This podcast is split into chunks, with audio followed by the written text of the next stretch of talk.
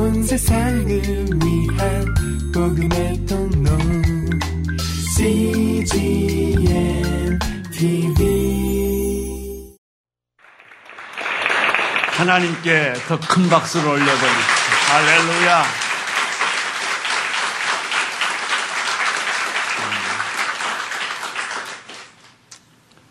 어, 외부 세력의 끊임없는 어, 공격에도 불구하고 이것은 주로 산발랏과 도비아와 그를 따르는 사람들이 어, 어제 지난주 설교에 보면 10번 이상 똑같이 나, 너희들은 공격할 것이다.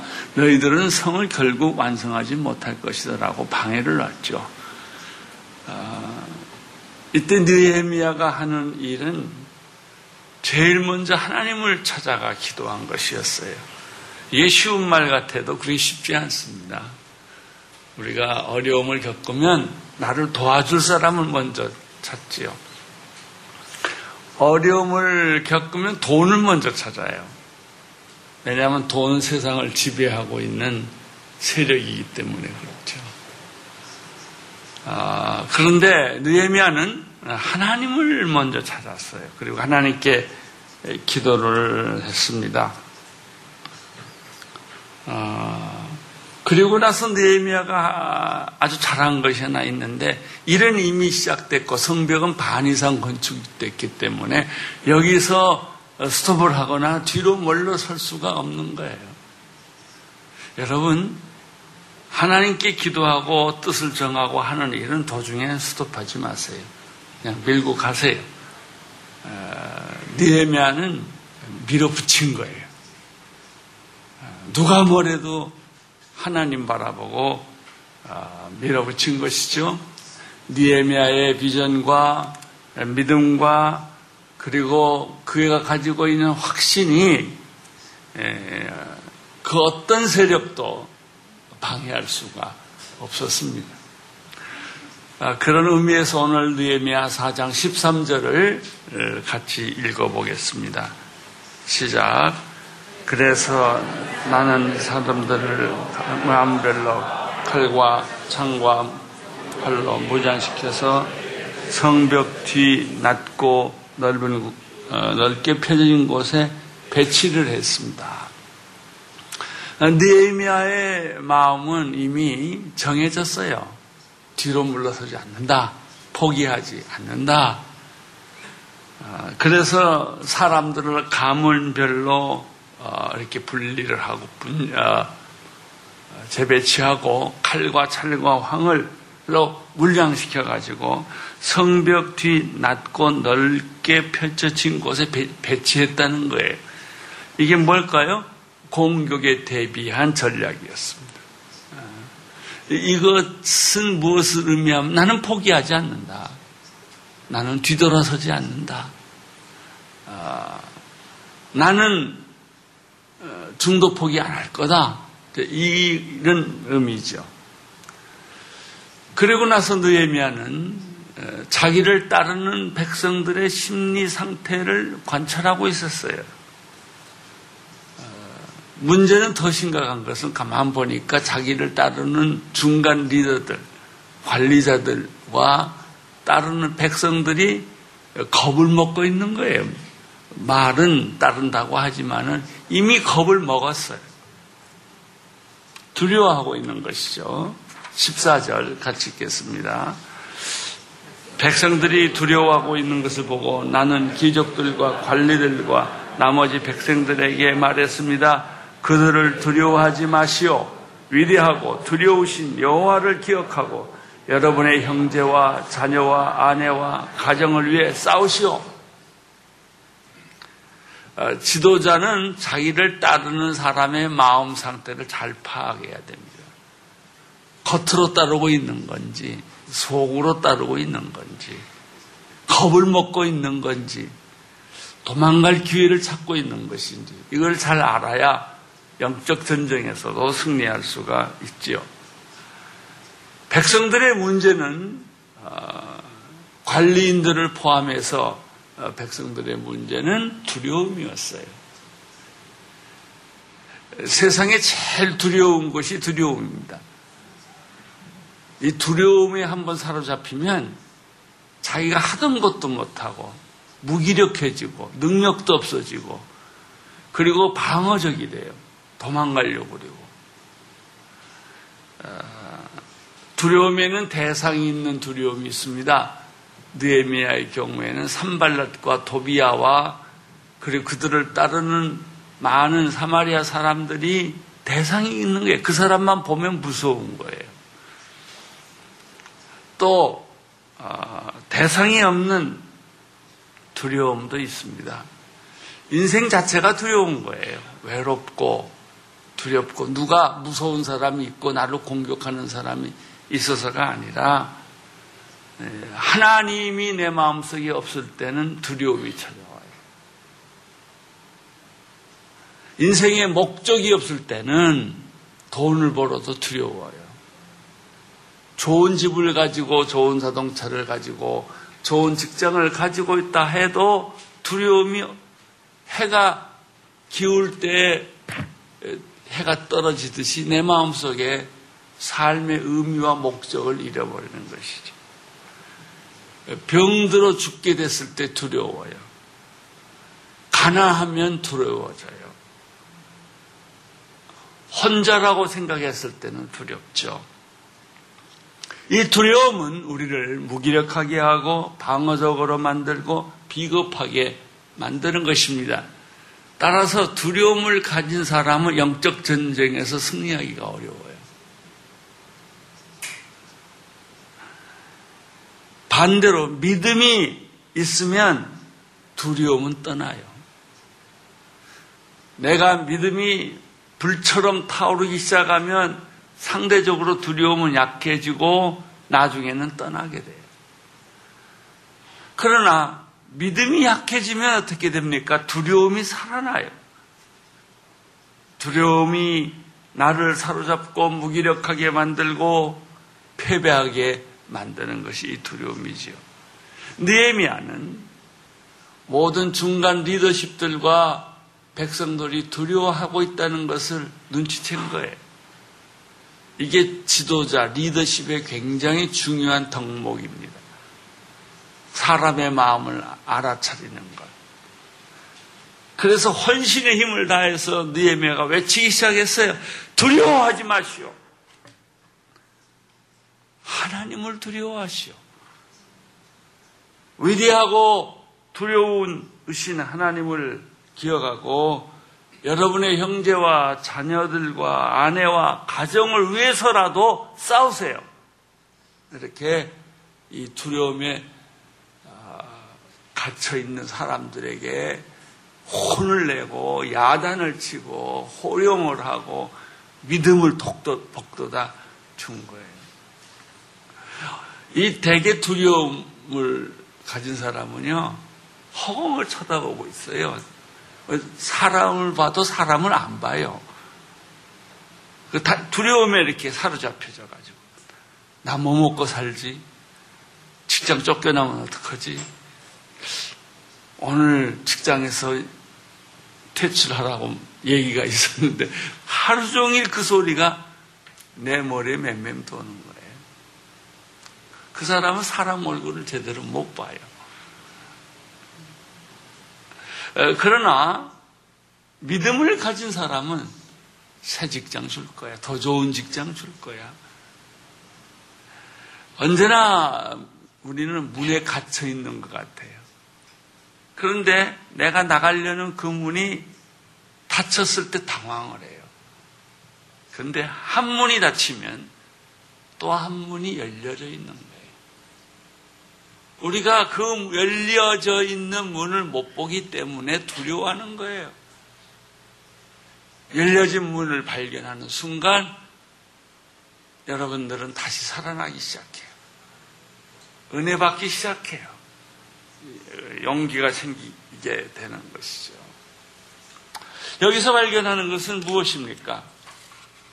첫째 반대하고 조롱하는 사람들을 두려워하지 말라는 거예요.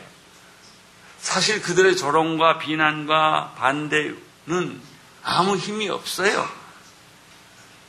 언제나 아무 힘이 없는 사람이 큰 소리 쳐요. 대개 얘기 들어보고 조용조용히 말하는 사람은 좀 생각해 볼 필요가 있고요. 큰 소리 치는 사람은 별 볼 일 없는 사람들이 대부분이에요. 설교도 마찬가지예요. 준비된 설교를 하는 사람은 조용조용히 얘기하고요. 준비 안 된 설교는 큰 소리를 쳐요. 인생도 마찬가지예요. 과장하고 사람한테 과시하는 사람은 내용이 없어요. 그래서 귀족들과 관리들과 나머지 백성들에게 살아계신 하나님을 바라보게 하고 두려움을 보지 마라. 어, 두려움을 보면 두려움이 빨려 들어간다. 그걸 차단하고 하나님을 바라보게 했죠. 또 한 가지는 여러분의 형제들이나 자녀들이나 아내와 가정을 위해서라도 싸우라는 것입니다.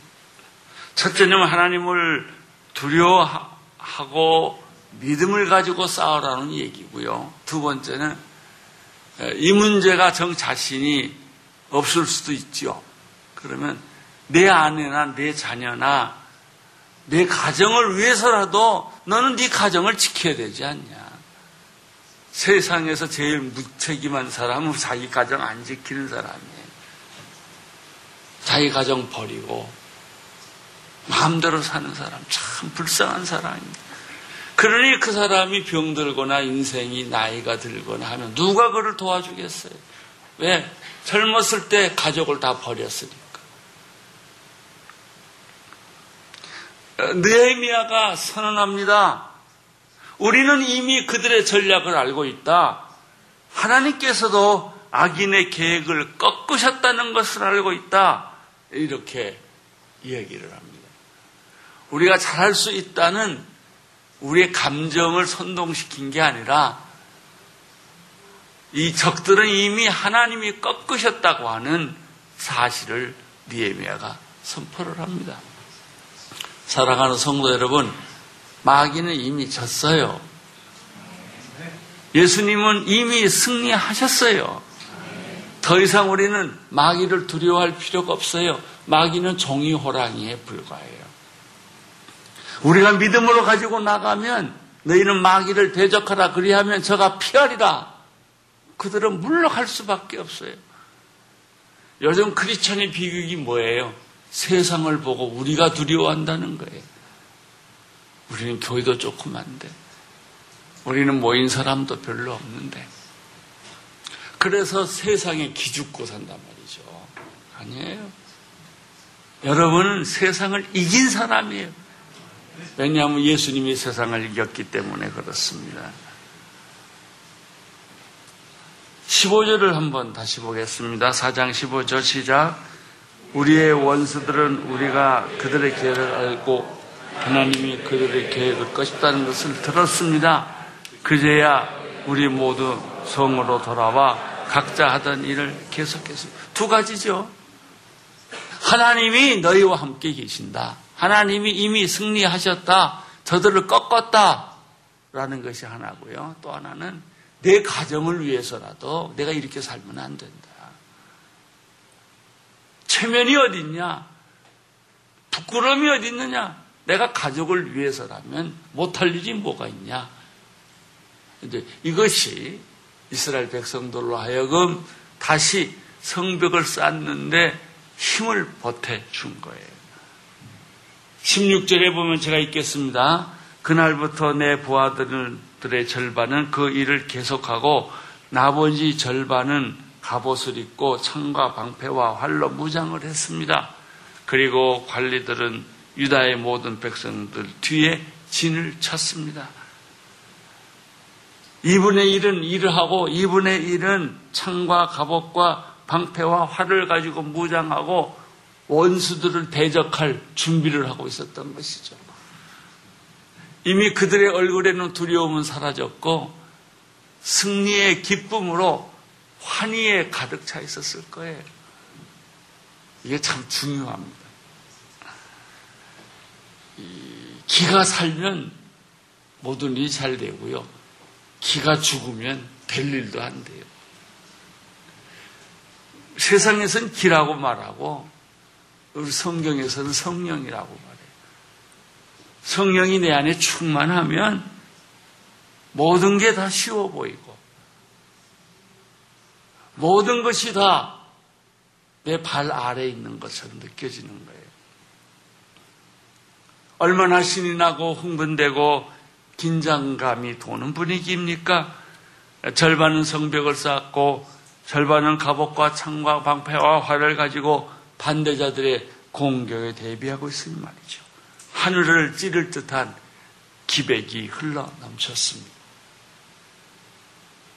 자, 17절, 18절을 한번 같이 또 읽어보겠어요. 시작.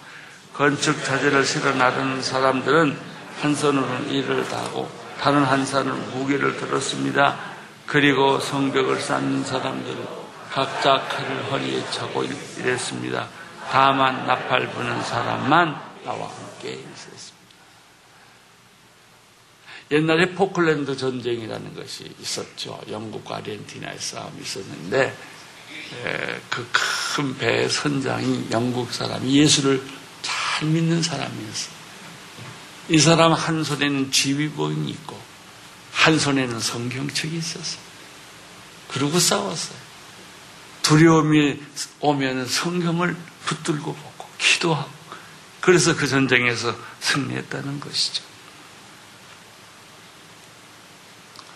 한 사람도 예외 없이 다 성벽 공사하는데 참여를 했습니다. 여기 보면 모든 사람이 예외 없이 다 공격을 했는데 한 사람만 일에 참여하지 않았어요. 나팔수예요. 느에미아는 나팔수를 꼭 데리고 다녀요. 왜냐하면 성벽이 하도 크니까 어디서 공격할 적이 나타날 줄 모르니까 정, 적이 나타나면 나팔수가 나팔을 부는 거예요. 그러면 각자 흩어져서 일하던 사람이 한 곳으로 쫙 모이게 됐습니다. 19절, 20절 같이 읽겠습니다. 시작. 그때 내가 귀족들과 관리들과 나머지 백성들에게 말했습니다. 이 일은 크고 방대하기 때문에 일하는 지역이 넓고 우리는 성벽을 따라 서로 너무 멀리 떨어져 있습니다. 그러니 여러분 어디에 있든지 나팔 소리를 들으면 우리 쪽으로 직결하십시오. 우리 하나님께서 우리를 위해 싸울 것입니다. 그 밑에 어른들은 우리 하나님께서 우리를 위해서 싸우실 것이다. 여러분 내가 싸우면 사탄의 세력을 이길 수가 없어요. 그러나 하나님이 싸우면 반드시 마귀는 울며 통곡하며 떠날 것이며 한 길로 왔다 일곱 길로 다 도망가 버리고 말 것이며 하나님께서 우리를 위해 싸우실 것이다. 이것이 느에미아의 믿음이요 신앙이요 확신이었어요. 여러분께서 하시는 일이 여러분의 일이 아니다 하나님의 일이라는 확신을 가지세요. 비록 직장에 나가더라도 그것이 하나님의 일이라고 생각하고 나가서 직장에서 일을 하면 나중에 사람들이 여러분을 알아볼 거예요. 저 사람은 돈 벌기 위해서 나왔다. 저 사람은 하나님의 사랑 같지 않다라고 느껴지면 사람들이 그를 안 따라가요.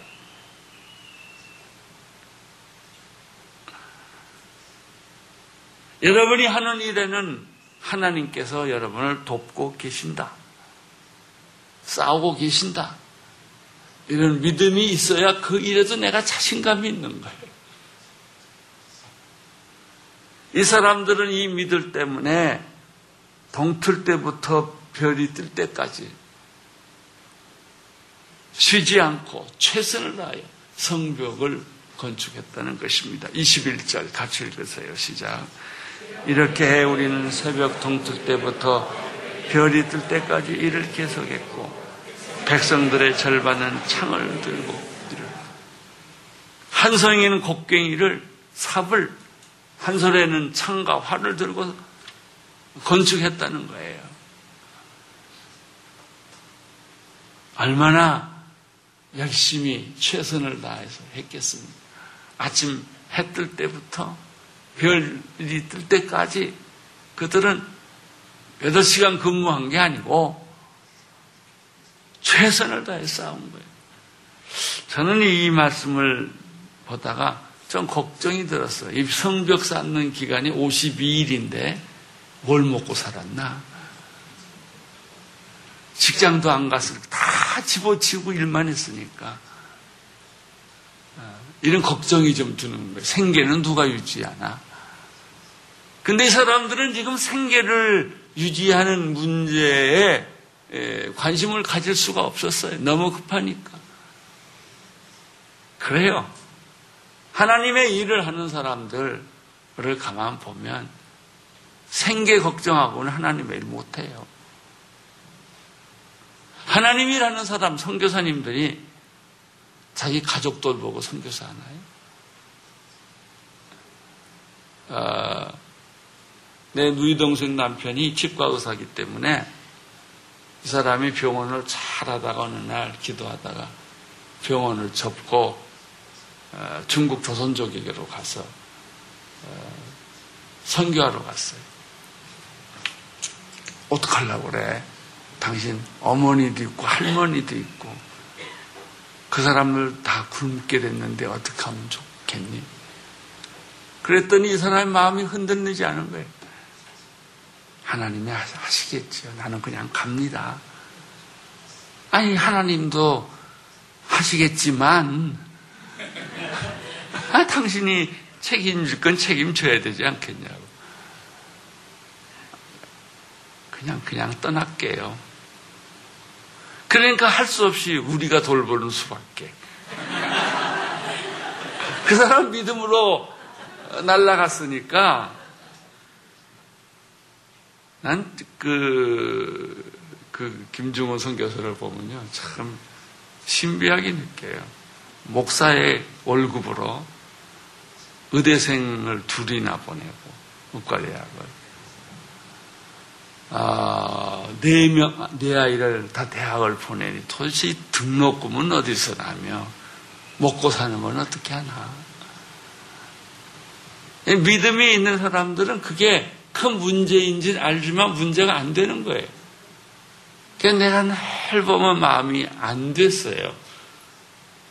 근데 이제 큰아이가 이제 치과대학을 졸업해서 인턴으로 가게 됐는데 나중에 소식 들으니까 하버드 대학 인턴으로 들어갔대요. 참 신기하죠. 그리고 자기들도 그래요. 등록금이 없어 짤짤짤 메고 있으면 누군가 등록금을 갖다 돼요. 애들이 또 이제 그런 결정한 거예요. 부모님한테는 아예 기대할 것도 없고. 그래서 국, 이 국가가 장학금 주는 거 빌려서 이제 하기로 했는데 군대를 가면 군대에서 장학금을 다 대신다는 거예요. 그 미국 군대로 들어가겠다고. 아, 그래서 그 좋은 생각이다. 그 미국 군대 가면 다 책임질 거야. 근데 또 한참 있다 연락와서 안 가기로 결정했대요. 하나님이 나를 책임져 주지 군대가 책임져 주지 않는다는 거예요. 둘째 아이가 신통해요. 형들이 돈이 없으니까 내가 대학 가는 걸 포기하고 직장에 가서 돈 벌어서 형님 등록금을 내가 내겠소. 그래서 걔가 돈을 벌었어요. 뉴욕에서. 근데 나중에 또 알고 보니까 이제 나도 내 속셈을 좀 챙겨야 되겠다는 거예요. 형님은 하나님하고 해결하시고 어, 나는 나대로 대학을 또 가야 되겠어. 근데 그걸 보면서 참 믿음이라는 것이 이렇게 무모하고 이렇게 무섭구나 하는 걸 느낀 것이죠. 22절, 23절 같이 읽겠습니다. 시작. 그때 나는 백성에게 말했습니다.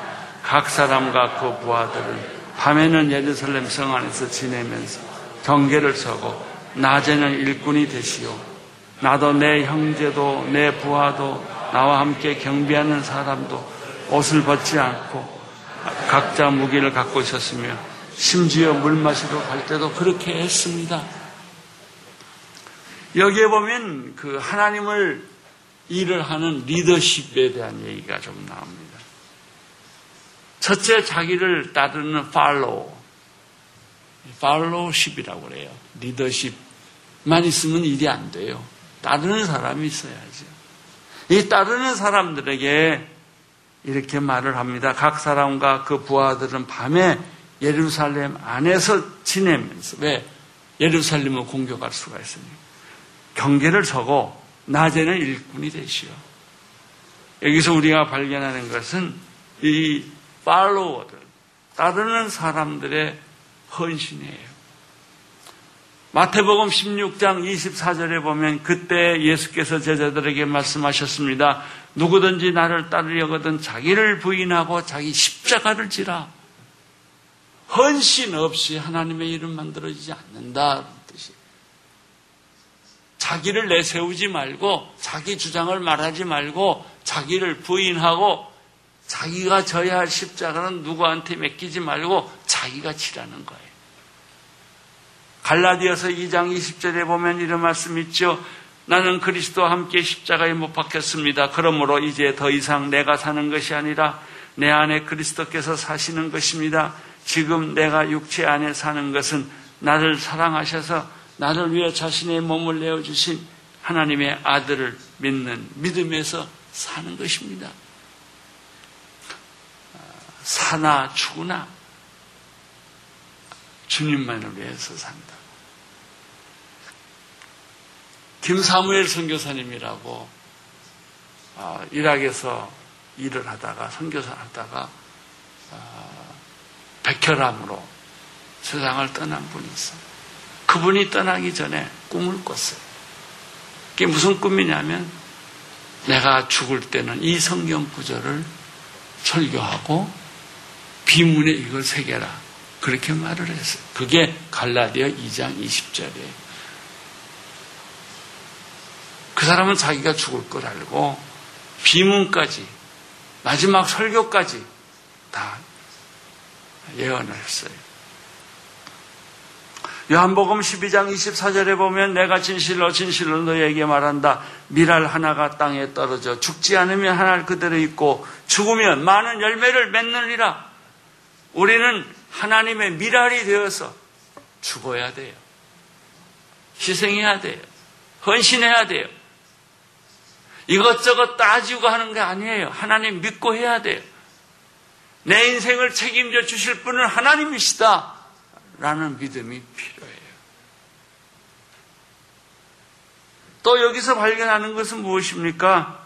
그러면 지도자는 무엇을 해야 돼요? 솔선수범. 오늘 성경 말씀에 보면은 내 형제도 내 부하도 나와 함께 경비하는 사람도 옷을 벗지 않았고 각자 무기를 갖고 있었으며 심지어는 물을 마시러 갈 때도 그렇게 했습니다. 지도자부터 팔을 걷어붙이고 같이 했단 말이죠. 같이 밤새고 앞장서고 지도자는 말만 하는 사람이 아니에요. 설성수범하는 사람이죠. 우리가 골리앗을 이긴 다윗을 보면 그것을 알 수가 있어요. 골리앗과 다윗이 맞닥뜨렸을 때 사무엘상 17장에 나오죠. 그러자 다윗이 블레셋 사람에게 말했습니다. 너는 칼과 창과 단창으로 내게 나오지만은 나는 망군의 여호와 곧 내가 네가 모욕한 이스라엘 군대 하나님의 이름으로 내가 너에게 나간다. 네. 키가 상대가 되겠습니까? 몸집이 상대가 되겠습니까? 이스라엘들은 분명히 패할 수밖에 없었지만은 어린 다윗이 그가 책임을 지고 그 전쟁터 한복판에 나가서 육척장신인 골리앗을 향하여 소리를 지르고 망군의 여호와 이름으로 난 내게 나간다. 그래서 그를 죽이고 목을 베지 않았습니까? 예. 이 리더십에는 리더의 솔선수범이 중요합니다. 지도자의 비전과 믿음이 중요합니다. 나도 같이 밤새고 옷 갈아입지 않고 물 먹으러 가지 않고 같이 나는 이 성벽을 쌓겠다. 이런 지도자가 있었기 때문에 그들은 무사히 성벽을 쌓을 수가 있었던 것이죠. 이것이 우리가 느에미아를 통해서 배우는 하나님의 말씀입니다. 오늘 우리 시대에는 느에미아와 같은 지도자가 필요합니다. 만약 교회 목사님들이 이런 마음을 가지고 목회를 했다면 교회가 안 되는 게 이상하지요. 나는 가끔 그렇게 생각해. 왜 교회가 안 될까? 안 되는 게 이상한 거예요. 목숨을 걸고 하면 안 될 게 어디 있어요? 아무리 부족해도 하나님은 기적을 만드시는 분이세요. 여러분이 그 마음을 가지고 하나님의 일에 도전을 해 보십시오. 하나님의 일에 참여해 보십시오. 여러분의 인생에 감당할 수 없는 축복들을 경험하게 될 것입니다. 어, 제가 오늘 교회를 시작할 때는 열두 가정이었어요. 나는 이렇게 큰 교회가 될 줄을 꿈에도 생각을 못했어요. 그저 순간순간 예수님이 제일 좋아하는 것만은 골라서 했어요.